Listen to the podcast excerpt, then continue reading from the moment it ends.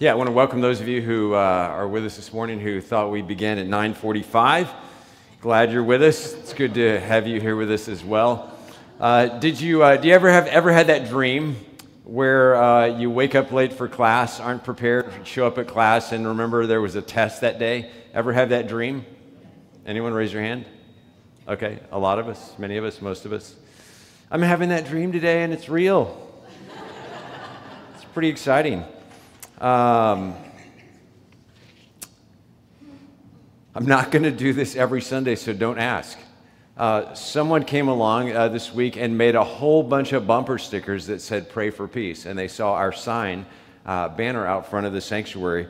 And so came in and said, Hey, listen, I had hundreds and hundreds and hundreds of these bumper stickers made. I see that you all are advocates of prayer and praying for peace. So have a bunch, and would you give them away to your congregation? And I what do you say to that? Okay, sure. Uh, so there are a whole bunch of bumper stickers uh, in the uh, lobby on your way out. If you want to grab one, they just say pray for peace. And the person who made them said they're the kind of bumper sticker that come off of your car really easy when you're done with them.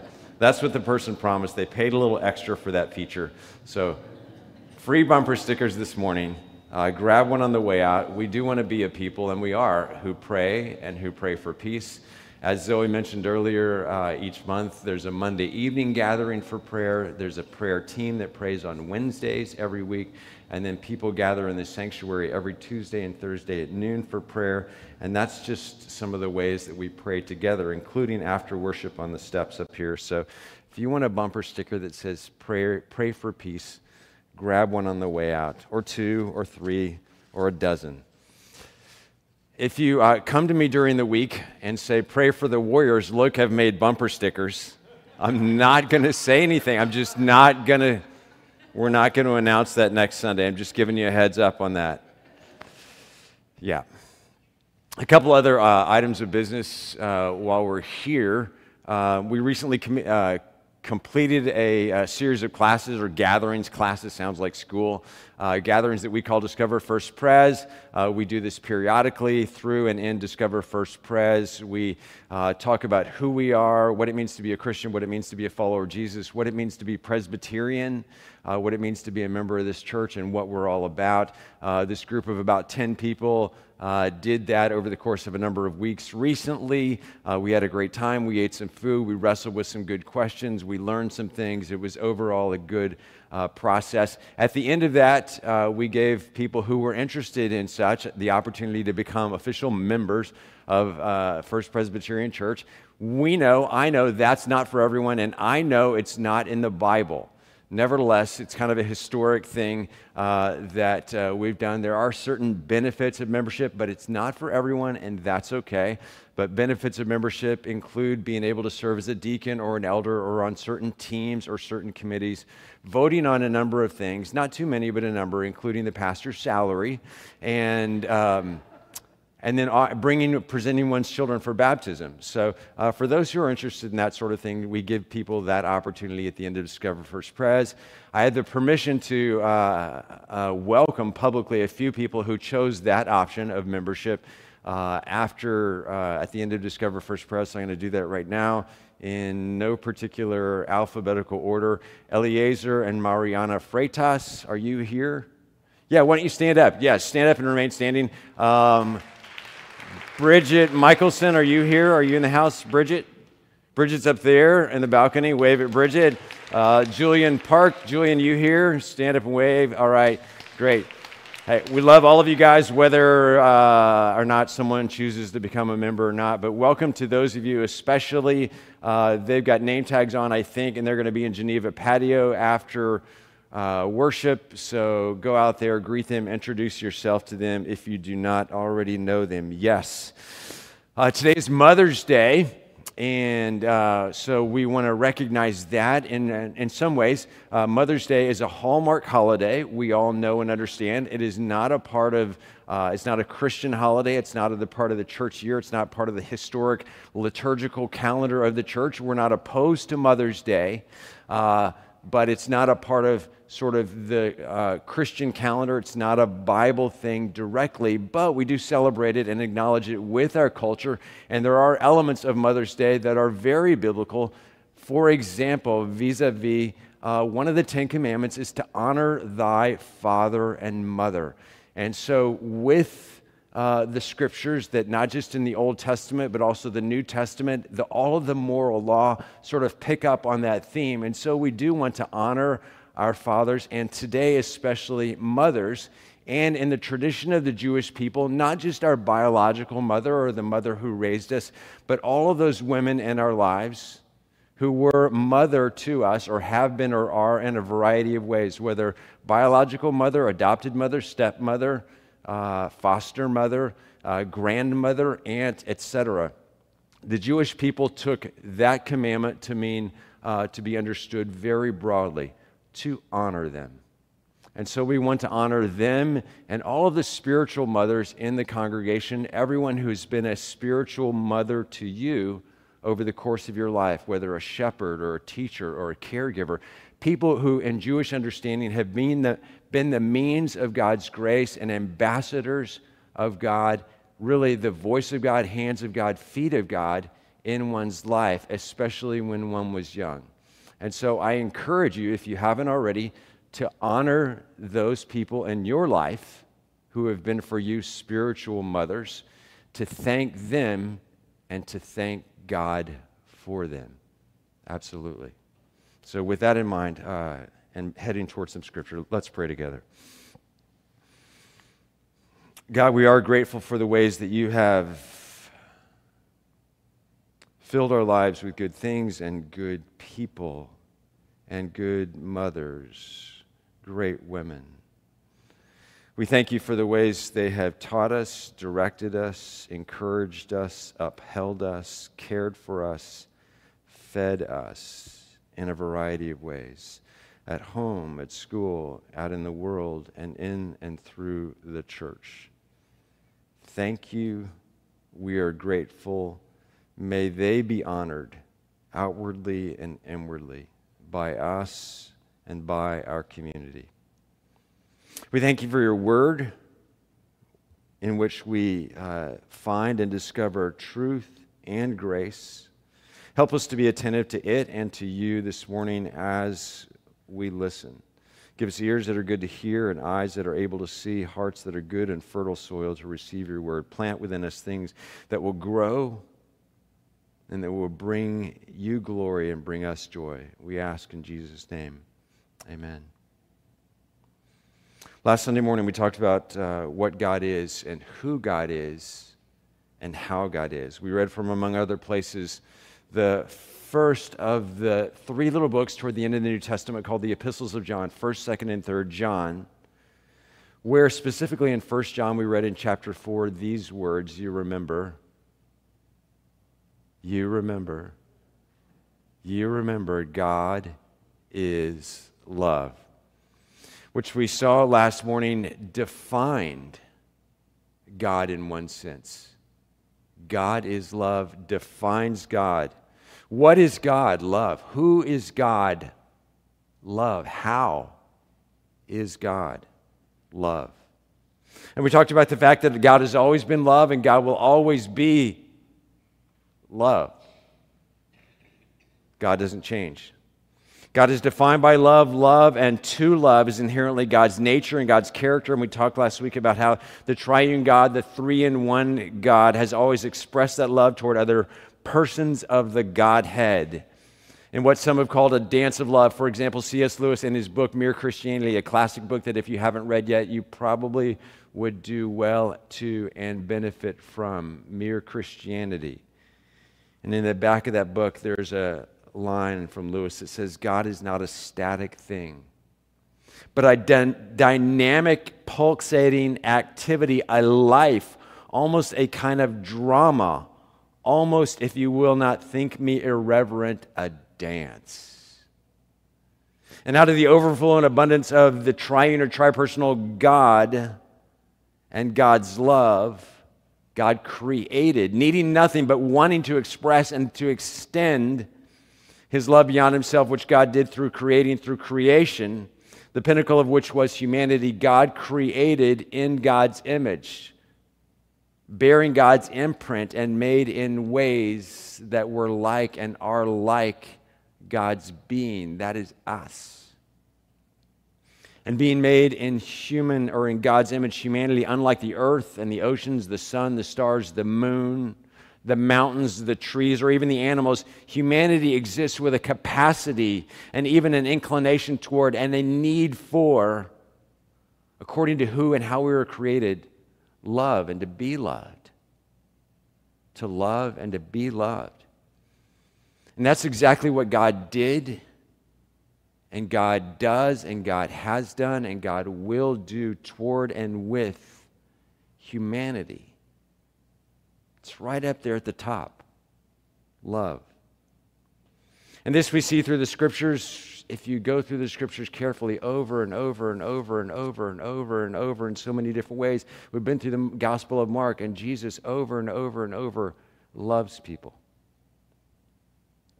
And yet, as we talked about last Sunday, many people, many of us have struggled to acknowledge, welcome, accept, receive, and live in God's love. And part of that may be due to the ideas and the images that we may have consciously or unconsciously associated with God from the time that we were young children because of who served as our parents or people in places of authority in our lives who may have been aloof or ambivalent or apathetic or absent or alcoholic or angry or abusive. And so we may have transferred, even as children, under our ideas of greatness and bigness and grandeur and divine onto God Himself, whom Jesus called Father. Images such as these that are not who and how God really truly is. Kids are susceptible to that. And so we forget. And so Jesus says, God is love. The scriptures say, God is love. Jesus over and over painted pictures of a God who is love. We defined love last week as to act on behalf of another person's well being. Can you say that by memory? To act on behalf of another person's well being.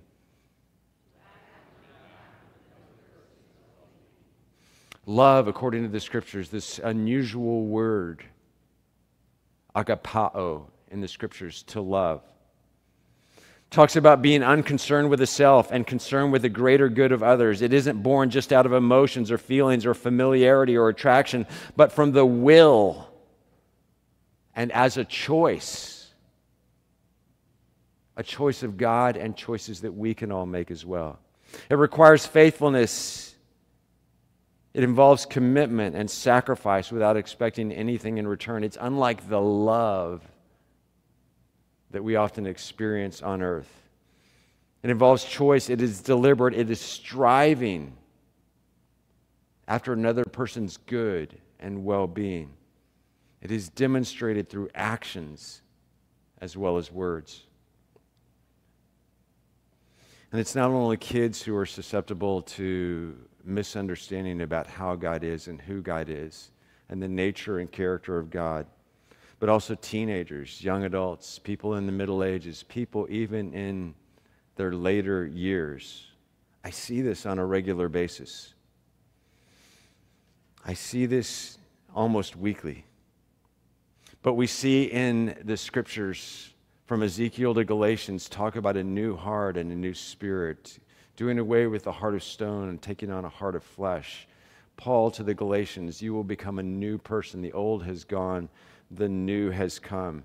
And part of what God wants to do in and through us is to renovate our ideas about who He is and to update as we do our software, our understanding about the nature and the character and the way and the will of God that is defined more than anything else by this word and this action, love.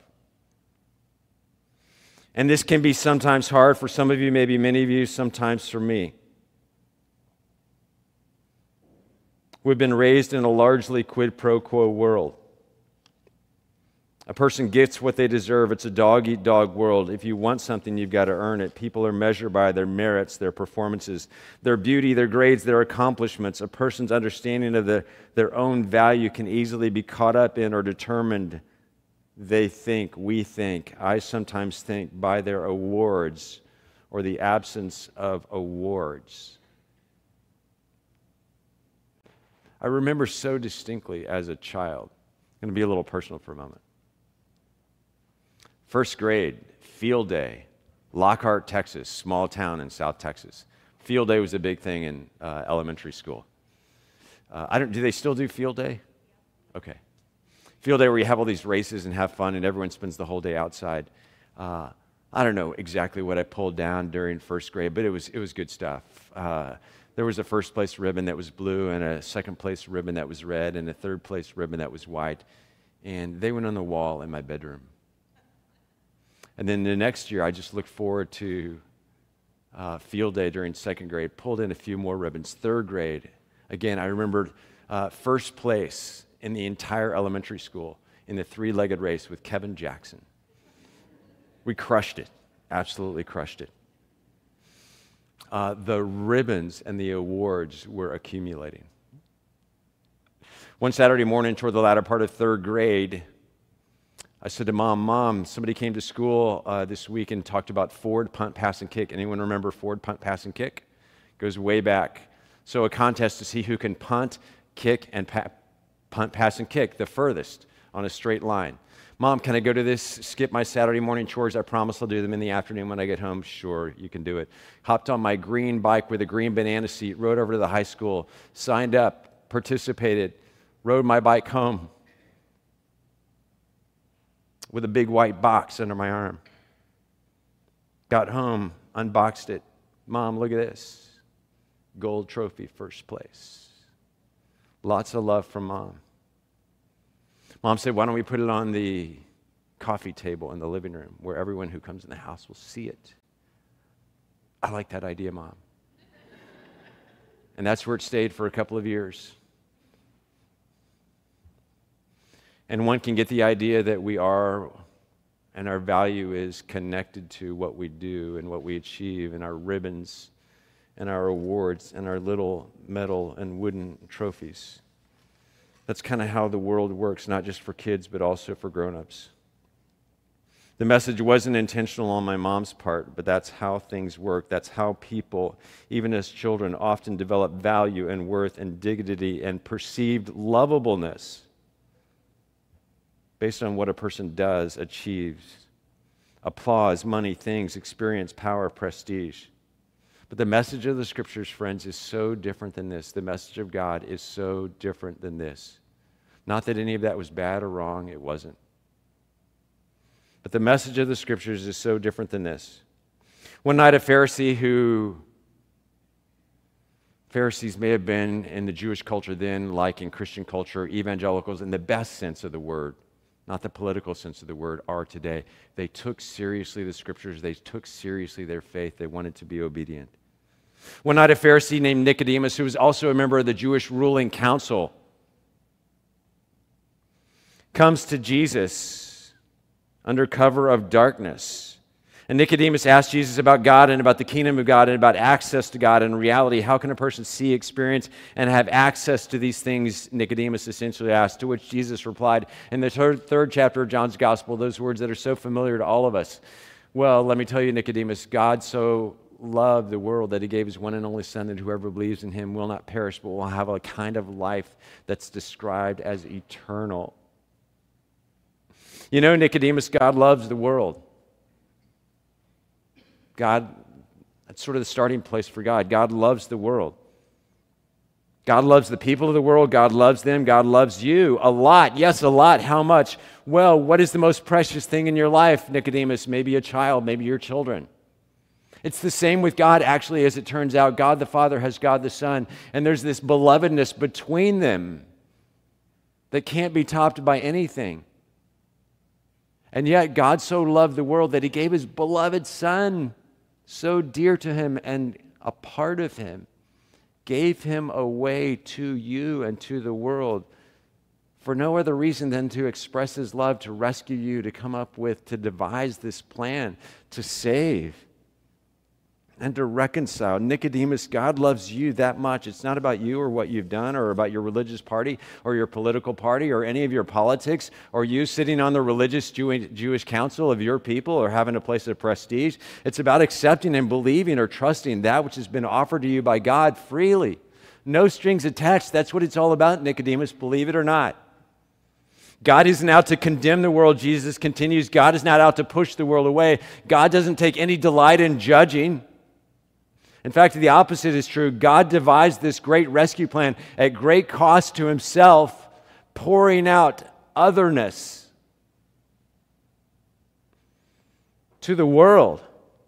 From the larger passage of scripture that we read last week from John's first letter, this is love. Not that we loved God, but that God loved us and sent his son as an atoning sacrifice for our sins. And again, verse 9, this is how God showed his love among us. He sent his one and only son into the world that we might love or live through him. So that God's love, that God loves the world is not in question.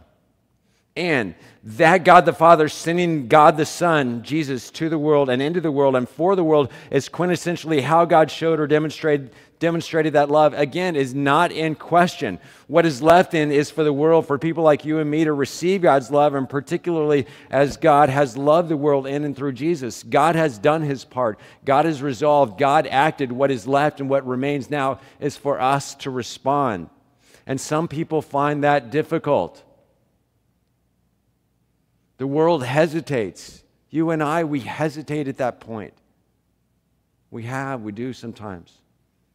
Some people find it hard to believe, or some refuse to believe, even that God is a personal being who is defined by love, who is love. Others live with the belief that they simply don't need the love of the all powerful and uncreated being. They are self sufficient, self made people. They would never bow to another, they would never acknowledge such a need. They their lives are all together. They control their own destinies. They reject the notion that behind everything is a maker, a creator who just might be love. They're going to do life on their own, their own way. Okay. Some, in their pride and arrogance, think they can earn, achieve, climb their way into good standing with the divine or with God or with the universe. Into spirituality or into eternity. Good luck with that.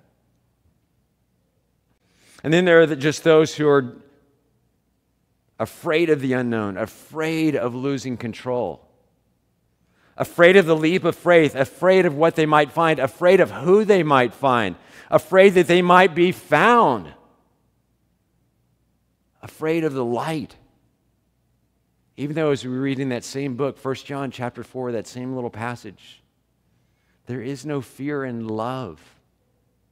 There's no fear in love. But perfect love drives out fear. They're antithetical to one another. What's the opposite of love? It's not hate, it's fear. And then for many people, it's just too difficult to believe that God loves them because they just aren't good enough. They've broken the Ten Commandments multiple times, most of them. Their lives are a trail of mistakes and bad decisions and failures, betrayal, sloth, vice. They have lied, cheated, stolen, envied, gossiped, committed adultery, and murder in their hearts. They have made friends with illicit drugs, turned their backs on the poor, judged others harshly, lived solely for themselves, and as the Apostle Paul wrote to the Romans, invented ways of doing evil. And they are suffocating in shame. Because of all that stuff that they're just dragging along and that's hooked to them and they can't seem to shake. God couldn't possibly love them.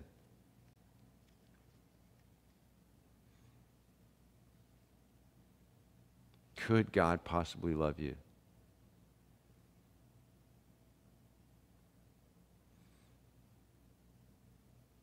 God knows everything there is to know about you. We were driving uh, down south uh, Mountain View. I think it was in Mountain View that we were driving through to go to a soccer game and a track meet last evening. And there was a Catholic church uh, that we passed, and it had this massive yellow banner in front of it that said confessions uh, Saturdays at whatever time. Uh, that's, that's a different tradition. Okay. And I, there's something good and even biblical about confessing one's sins to other people. It could be healthy and good and productive. We don't do that a whole lot. But God already knows. God knows it all. sometimes helpful to confess it to other people, but God knows. God knows your stuff. God knows my stuff, and He loves us nevertheless. And that's a message that for some of us is simply difficult to appropriate, difficult to live in, difficult to accept, difficult to receive. Brennan Manning tells about an awakening that he had. After years of alcoholism, he found himself uh, completely passed out, woke up one morning on a street in a front of a door of a store in a stupor from having stolen money to buy alcohol, spent the, the night passed out. A 21 year old mother, I don't know how he knew, and her in, young son come down the street. The little boy runs over to Brennan Manning and looks at him and says, What? And the mother grabs him and pulls him away from him, and Brennan Manning says that she said these words Get away from that filth. Get away from that filth. Which he said struck him so hard, but helped him to see exactly where he was. And it was only after he bottomed out that he came to hear the voice of God in his life. You actually are loved. You actually are loved. He goes to describe himself later as an angel with a unlimited capacity for beer. An angel with an unlimited capacity for beer. And maybe, like Brennan Manning, there are these incongruities in your life as there are in mine. I comb my hair, I put on a clean shirt, I shave, I stand up in front of you on Sunday mornings. But every one of our lives is complex, and every one of our lives is affected by sin. And in varying degrees, your life and my life may be affected by shame. But into all of that, God says, You are dearly loved. Love is who I am. I sent my son, my beloved son, my only son, with whom I dance in love to you and give him to you, that you might know his love.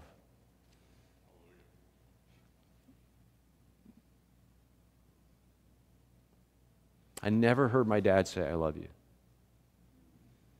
I never heard my dad say, I'm proud of you. Ever. And stuff like that can affect children who become teenagers, who become young adults, who become older and older people. The Father loves you. The Father loves you. No strings attached. We got a call in the office uh, this week from someone who's in the latter part of their life, the last season, and didn't understand and felt like they had to do some religious things just to get it, sort of get all the ducks in a row and get things lined up before they died, to get in right relationship with God. Breaks my heart. Breaks my heart. God loves you regardless of where you've been, regardless of what you've done, regardless of who you are, God is love. Max Lucado tells this story. He says the small house was simple but adequate. It consisted of one large room on a dusty street. Its red tiled roof was one of many in the poor neighborhood on the outskirts, outskirts of a Brazilian village. It was a comfortable home. Maria and her daughter, Christina, had done what they could do to add color to the gray walls and warmth to the hard dirt floor. An old calendar, a faded photograph of a relative, a wooden crucifix. The furnishings were modest a pallet on either side of the room on the floor, a wash basin, and a wood burning stove. Maria's husband had died when Christina was an infant. The young mother, stubbornly refusing opportunities to remarry, got a job and set out to raise her young daughter. And now, 15 years later, the worst years were over Though Maria's salary as a maid offered afforded few luxuries, it was reliable and it did provide food and clothes. And now Christina was old enough to get a job to help out. Now, some say Christina got her independence from her mother. She recoiled at the traditional idea of marrying young and raising a family. Not that she couldn't have had her pick of husbands, her olive skin and brown eyes kept a steady stream of prospects at her door. She had an affection, uh, an infectious way of throwing her head back and filling the room with laughter. She also had that rare magic that some women have that makes every man feel like a king just by being near them. But it was her spirited curiosity that made her keep all of these men at arm's length. She spoke often of going to the big city. She dreamed of trading her dusty neighborhood for exciting avenues in the city life. Just the thought of this horrified her mother, though. Maria was always quick to remind Christina of the harshness of the streets. People don't know who you are, jobs are scarce, and the life is cruel. And besides, if you were there, if you went there, what would you do for a living? Maria knew exactly what Christina would do and what she would have to do for a living. That's why her heart broke when she awoke one morning to find her daughter's bed empty. Maria knew exactly where her daughter had gone. She also knew immediately what she had to do to find her. She quickly threw some clothes in a bag, gathered up all of her money, and ran out of the house. On her way to the bus stop, she entered a drugstore to get one last thing pictures she sat, she sat in a photograph booth, closed the curtain, and spent all she could on pictures of herself. With her purse full of small black and white photos, she boarded the next bus to Rio de Janeiro. Maria knew Christina had no way of earning money. She also knew that her daughter was too stubborn to give up. When pride meets hunger, a human being will do things that were before unthinkable. Knowing this, Maria began her search bars, hotels, nightclubs, any place with a reputation for streetwalkers or prostitutes. She went to them all, and at each place, she left her picture taped on a bathroom mirror, tacked to a hotel bulletin board, fastened to a corner booth, and on the back of each photo, she wrote a note. It wasn't too long before both the money and the pictures ran out, and Maria had to go home. The weary mother wept as the bus began its long journey back to her small village. It was a few weeks later that young Christina descended the hotel stairs. Her young face was tired. Her brown eyes no longer danced with youth, but spoke of pain and fear. Her laughter was broken. Her dream had become a nightmare. A thousand times over, she had longed to trade these countless beds for her secure pallet. Yet the village was, in too many ways, too far away. As she reached the bottom of the stairs, her eyes noticed a familiar face. She looked again, and there on the lobby mirror was a small picture of her mother. Christina's eyes burned, and her throat tightened as she walked across the room and removed the small photo. And written on the back was this compelling invitation Whatever you have done, whatever you have become, it doesn't matter. Please come home. And she did. Because she could. And that's the message that God has for every one of us. Jesus told a parable that was almost exactly the same thing. Come home where you are loved. I think in my lifetime we've never been closer to nuclear annihilation. Everything seems to be going south. The world, at times, when I listen to and watch the news, is falling apart. God is love. God is love. And He loves, and He wants us, as John wrote, to live in that love and to receive His love. What in the world would it look like if Vladimir Putin understood this? Maybe he does. What in the world would it look like if you and I understood this and lived in this reality on a regular basis? What in the world would my life be like if I lived continually in this knowledge and this revelation and this truth? God is love. You are loved. We are loved. The world is loved. It's time to go home. Let's pray.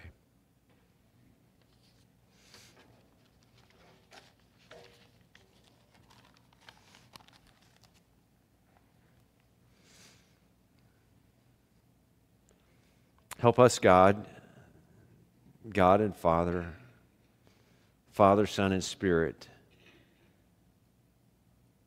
to live continually in the awareness of your unconditional, unlimited, passionate, running toward us, never turning from us, goodwill and desire and striving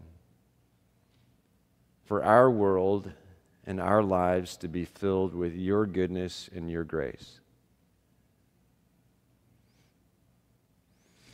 Help us to appropriate these things lest we dare attempt to love all people unconditionally apart from this, apart from you. We cannot. It is not possible. You are love. Thank you for loving us. Help us to live in your abundance. In the name of Jesus, amen.